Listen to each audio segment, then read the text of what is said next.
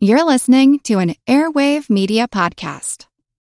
Want to learn how you can make smarter decisions with your money? Well, I've got the podcast for you. I'm Sean Pyles, and I host NerdWallet's Smart Money Podcast. Our show features our team of nerds, personal finance experts in credit cards, banking, investing, and more.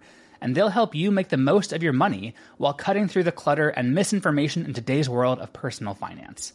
You'll get clarity on strategies to help you build your wealth, invest wisely, shop for financial products, and plan for major life events. Listen to NerdWallet's Smart Money Podcast wherever you get your podcasts.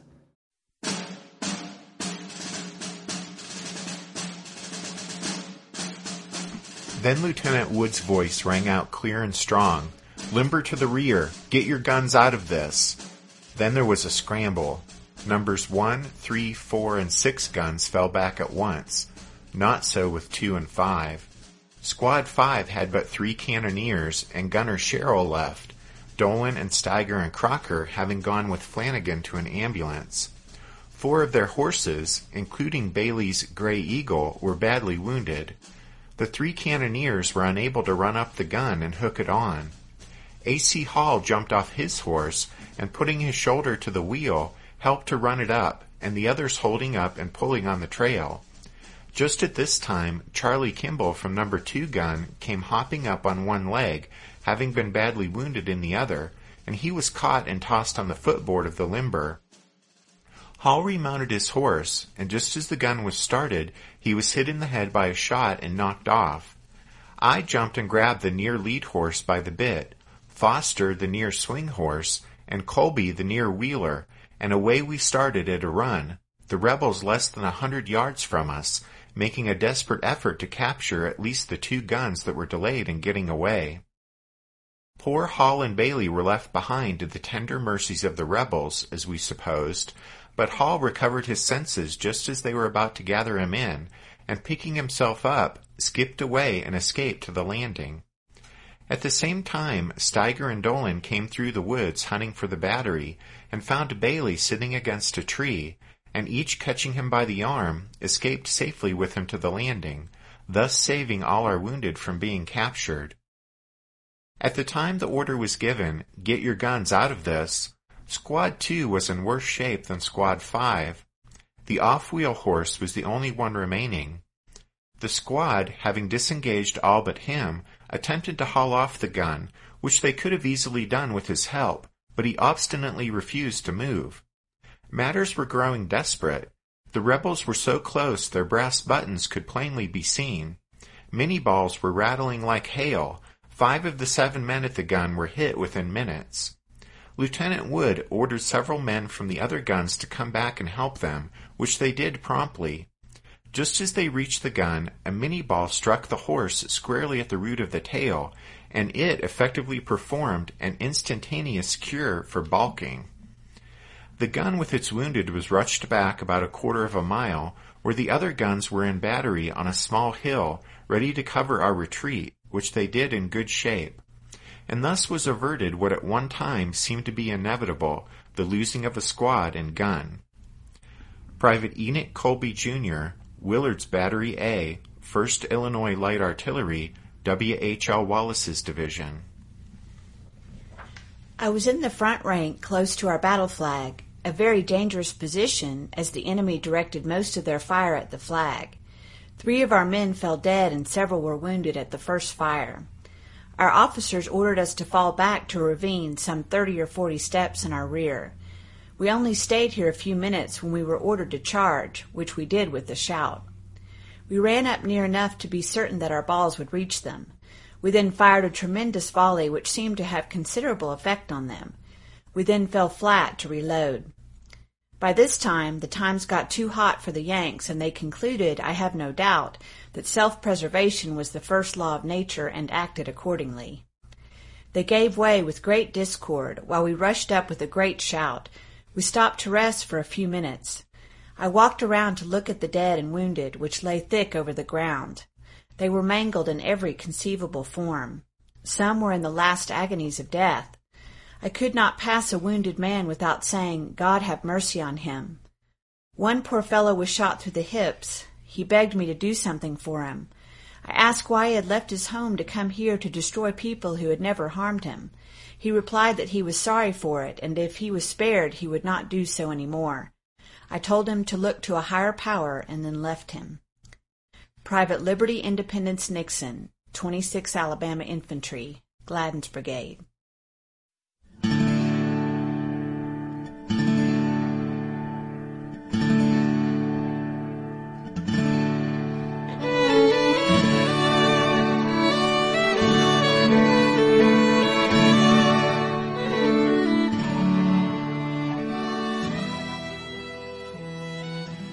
Everyone, thanks for downloading episode number 121 of our Civil War podcast. I'm Rich. And I'm Tracy. Hello, y'all. Welcome to the podcast. When we left off last time, it was late afternoon on the first day of the Battle of Shiloh, Sunday, April 6, 1862, and the heaviest weight of the Confederate attack was shifting to the center of the line. The rebel brigades that had been hammering at the Hornet's Nest earlier had spent themselves, at least for the moment, but then when Patton Anderson's brigade of troops from Florida, Louisiana, and Texas shifted over from the left, Anderson decided to have a go at the Federals on the far side of Duncan Field. Those Federals were W. H. L. Wallace's men. Before giving the order to advance, Patton Anderson snagged an additional Louisiana regiment that had become separated from its brigade, and then he led four regiments and two battalions of rebel troops across Duncan Field. Wallace's Yankees, still sheltered in the thickets of the Hornet's Nest and the old, shallowly eroded farm lane, later dubbed the Sunken Road, followed the same tactics they'd been using all day. They waited until the Southerners were almost upon them, and then they blasted the attackers with volley after volley of deadly close-range fire. And Anderson's attack, like the previous Confederate assaults here, was driven back. Shortly after that, P.G.T. Beauregard ordered Brigadier General Daniel Ruggles to assume personal direction of the operations against the enemy's center. Ruggles was actually a native of Massachusetts and an 1833 graduate of West Point, but he'd married a Southern belle from Virginia and had sided with the Confederacy when war came. At Shiloh, Ruggles started the day commanding one of Braxton Bragg's two divisions, but in the command confusion that resulted from the original faulty Confederate attack formation, Ruggles' three brigades ended up fighting in different sectors of the battlefield under various other generals.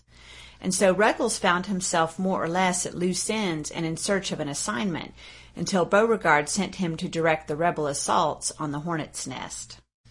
Ruggles realized the Hornet's Nest would be a tough nut to crack. Frontal assaults had already failed, and as for outflanking the stubborn Federal defenders, well, Sherman's and McClernand's men were maintaining their positions to the Confederate left, while Albert Sidney Johnston had recently fallen mortally wounded in the attempt to force a way around the opposite flank of the Hornet's Nest. With flanking apparently not an option, and repeated frontal assaults on Wallace's and Prentiss's position already having proven to be bloody failures, Ruggles latched on to another idea. The idea seems to have originated with Ruggles' mistaken belief that W. H. L. Wallace's men were advancing in a counterattack. And although this was not, in fact, happening, Ruggles ordered a couple of batteries of Confederate artillery to shift position to repel the supposed Yankee attack. The Federal counterattack never materialized, but Ruggles became excited by the idea of gathering as many Confederate cannon together as pos- possible to batter the Hornet's Nest. He sent his entire staff off to round up as many guns as they could find. The rebels assembled all or parts of a dozen batteries, totaling some 60 cannon, and they were arranged in, a, in, an irregular and intermittent line stretching from the main Corinth Road opposite Wallace's right all the way over to the eastern Corinth Road, a half mile away. It was the largest concentration of artillery yet seen in the Civil War. The assembly of Confederate cannon arrayed against the Hornet's Nest opened fire around 4 p.m. Guns were still coming up and being positioned until 5 o'clock, but by that time the sound and fury of the bombardment was stupendous. The actual effect on the Union position, though, was less than the sound of the cannonading seemed to suggest. Wallace's and Prentiss's men went to ground in the thickets and along the shallowly eroded old farm lane Staying as low as they could, as many as the, of the rebel artillery projectiles rushed by above them. Not all of the rebel shot was too high, however, and not all of the Federals were crouching low enough, and a number of the defenders were killed or wounded. But still, most of the Yankees were unscathed by the bombardment. Artillery alone was not going to be enough to drive the defenders from their position in the hornet's nest.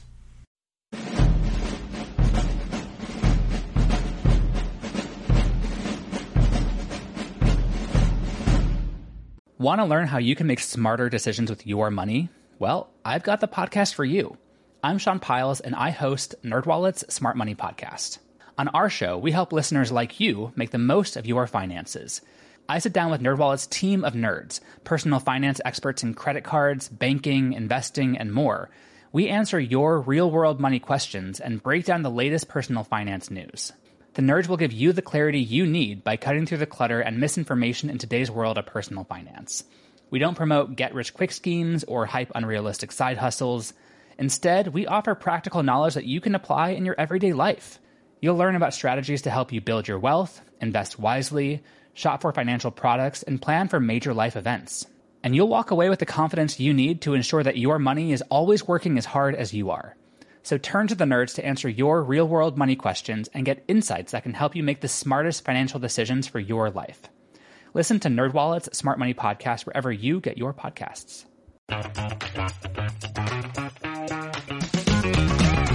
Hey there, I'm Dylan Lewis, one of the hosts of Motley Fool Money. Each weekday on Motley Fool Money, we talk through the business news you need to know and the stories moving stocks on Wall Street. On weekends, we dive into the industries shaping tomorrow and host the experts, authors, and executives that understand them. Tune in for insights, a long-term perspective on investing, and of course, stock ideas. Plenty of them. To quote a listener, it pays to listen. Check us out and subscribe wherever you listen to podcasts. Ruggles' efforts to use a grand battery that would hammer the hornet's nest into submission weren't entirely successful, but when added to other events that were occurring, the Confederate bombardment was part of the combination of factors that finally drove the Federals out of the position they'd held against all comers for hours. One of those other events that factored into the final collapse of the Hornet's Nest took place on the Union right, where Sherman decided that he and McClernand's battered divisions would have to fall back again in order to maintain the integrity of their line. They did so about four o'clock, withdrawing northeast about three quarters of a mile, where they formed up along the Hamburg Savannah Road, facing west and south, with their backs to the river now scarcely a mile away.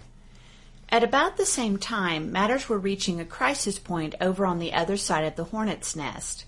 As y'all recall, Hurlbut's men had been driven from the peach orchard by the Confederate assault that Sidney Johnston had put together, the same attack in which Johnston was mortally wounded.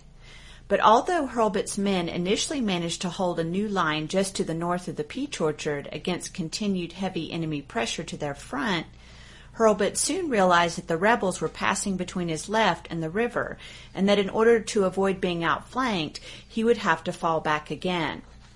He sent word over to Prentiss, informing his neighboring division commander of the move, and then Hurlbut started to pull his troops back. Hurlbut's men started to withdraw in good order, but that didn't last long. Hurlbut had hoped to fall back and make a stand in front of his division's camps along a slight ridge in a large field that belonged to a farmer named Cloud, but with the Confederates in hot pursuit, this proved impossible. The rebels pressed forward so aggressively on the heels of Hurlbut's men and on their flanks that there was no chance for the harried Federals to form a new defensive line. As the Yankees neared their division's encampments, Organization broke down, and some units disintegrated as the men took off for the rear in complete panic. Hurlbut and his staff rode this way and that, trying to get the men to rally, but to no avail. An officer on Hurlbut's staff later admitted that the soldiers were, quote, running as hard as their legs could carry them for the landing. The officer added that, quote, I never saw such a stampede in my life.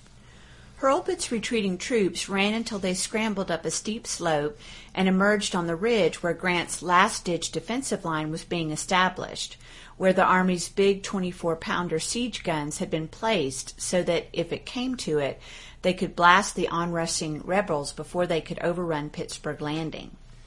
After scrambling up the slope and coming to that last ridge before the landing, most of Hurlbut's fleeing troops pulled up. Hurlbut and his officers were finally able to form the men into another line, with their faces toward the enemy. Some units had managed to maintain their integrity during the headlong retreat, and those units acted as rally points as Hurlbut, at Grant's orders, formed the division up to provide infantry support to the siege artillery.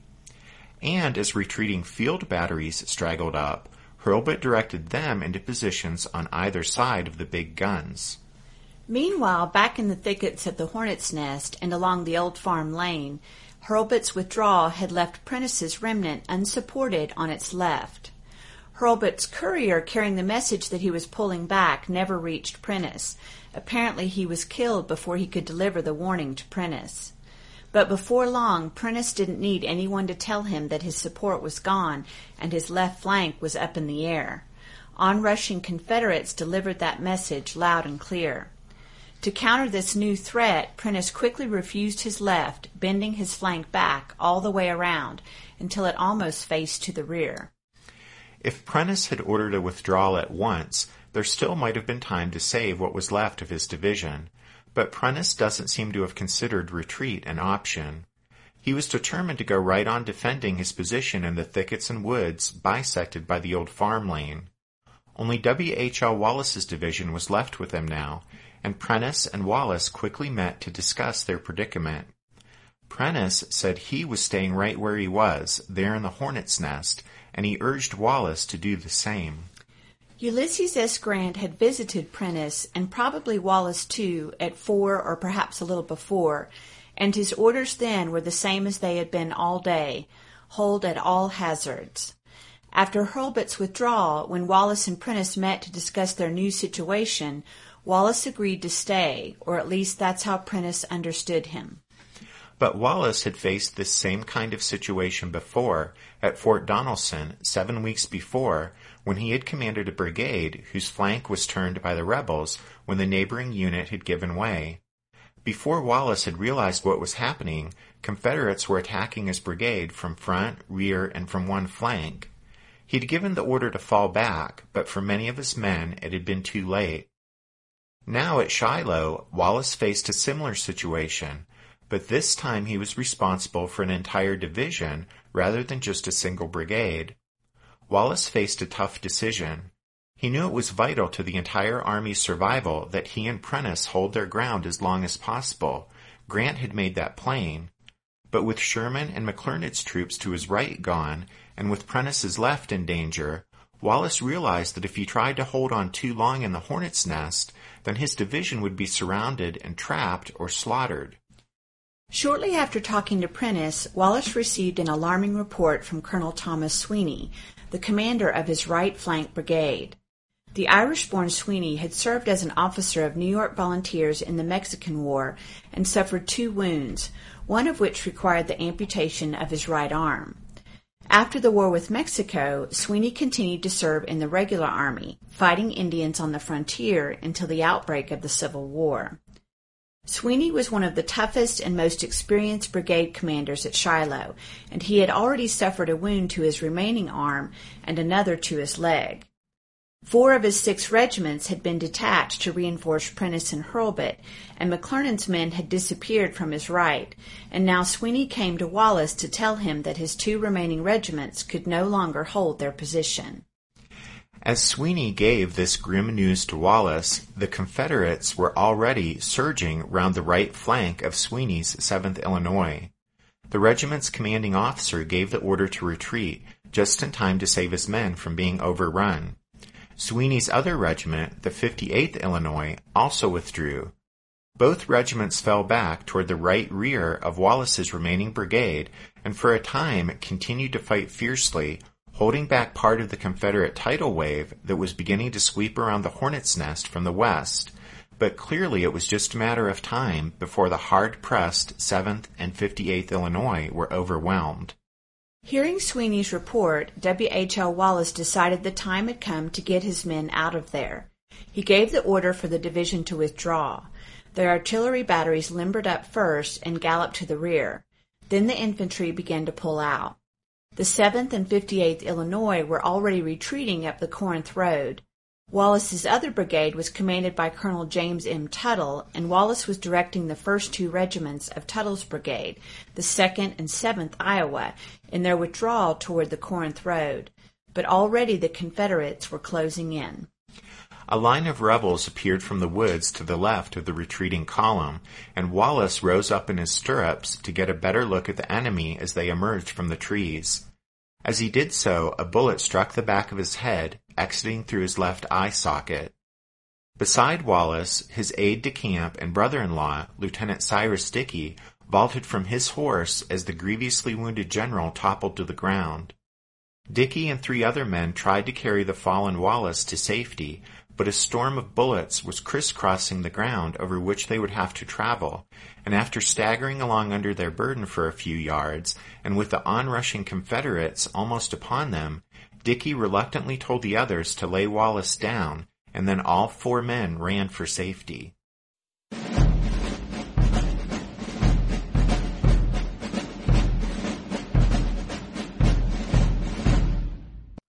As the Hornet's Nest collapsed, the 7th Illinois and the 2nd and 7th Iowa made it out of the rapidly closing trap, but only a handful of the men from the 58th Illinois escaped. The rapidly advancing rebels cut off the 58th retreat where the Corinth Road passed through a hollow a few hundred yards north of the old farm lane, and most of the regiment's men surrendered. The 12th and 14th Iowa, which had defended the Hornet's Nest as the left wing of Tuttle's brigade, met a similar fate nearby in the same hollow after putting up a brisk but short fight. Seeing Wallace's troops pulling out and the rebels surging through the area between, behind his lines, Prentiss ordered his command to turn around and charge the enemy to the rear. All of Prentiss's units became entangled and caught up in the same general area of woods and brush north of the Hornet's Nest. A few men, including almost all of the 3rd Iowa, broke through and made it back to the landing, but most, including Prentiss, couldn't escape the trap and had to surrender. A defiant knot of men from the 8th Iowa held out and kept firing after the others had surrendered, but then they too finally had to lay down their arms.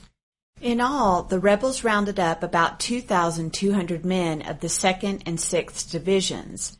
Of Peabody's brigade, which had opened the day's fighting more than 12 hours before, only 236 men were left around the colors to surrender, out of 2,790 it had had that morning. It was about 5.30 on Sunday evening as the guns finally fell silent in the hornet's nest.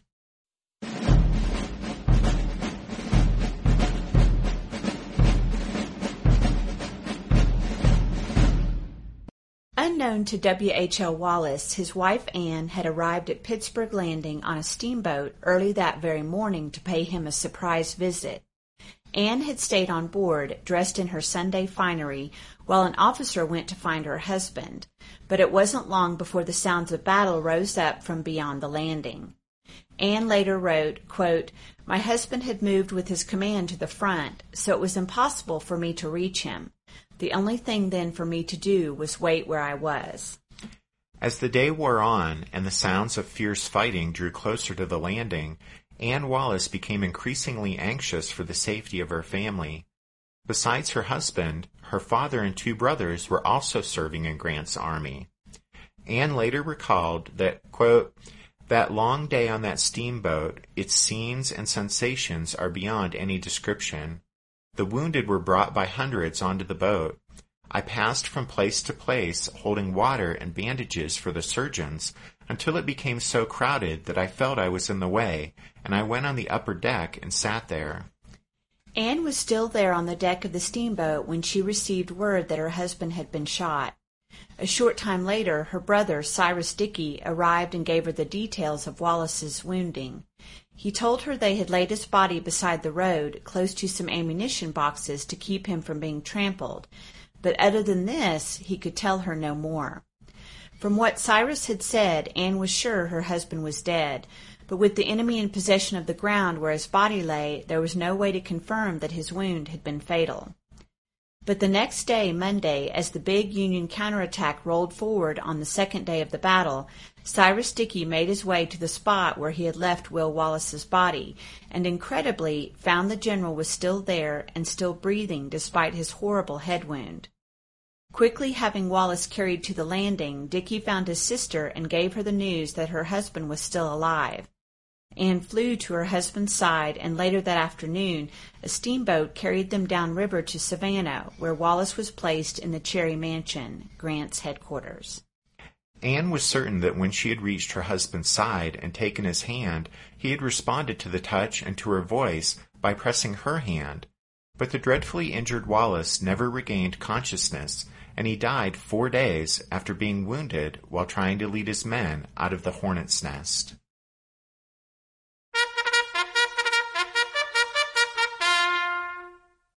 That means it's time for this episode's book recommendation.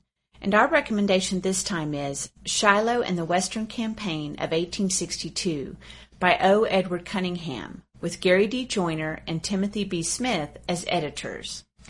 Back in 1966, Edward Cunningham wrote his doctoral dissertation on the Battle of Shiloh, and while the manuscript subsequently remained unpublished, Joyner and Smith resurrected it several years ago and edited it and shepherded it through publication. While the book isn't the best overall narrative treatment of the battle, and it suffers from too many distracting footnotes, it's still interesting and informative. You can find Shiloh and the Western Campaign of 1862 and all of our other book recommendations compiled in a handy list at the podcast website, which is www.civilwarpodcast.org. We have a new member of the Strawfoot Brigade to welcome this week, Peter L. from Canada. Good to have you on board, Peter. Thanks, Peter. And then, as we wrap things up, uh, just a reminder that the lovely music you hear at the beginning and end of every episode is from the song Midnight on the Water, and we use it with the kind permission of Spiritwood Music. Thanks for listening to this episode of The Civil War, 1861 to 1865, a history podcast. Rich and I hope you'll join us again next week when we continue with the story of the Battle of Shiloh. But until then, take care. Thanks, everyone. Bye.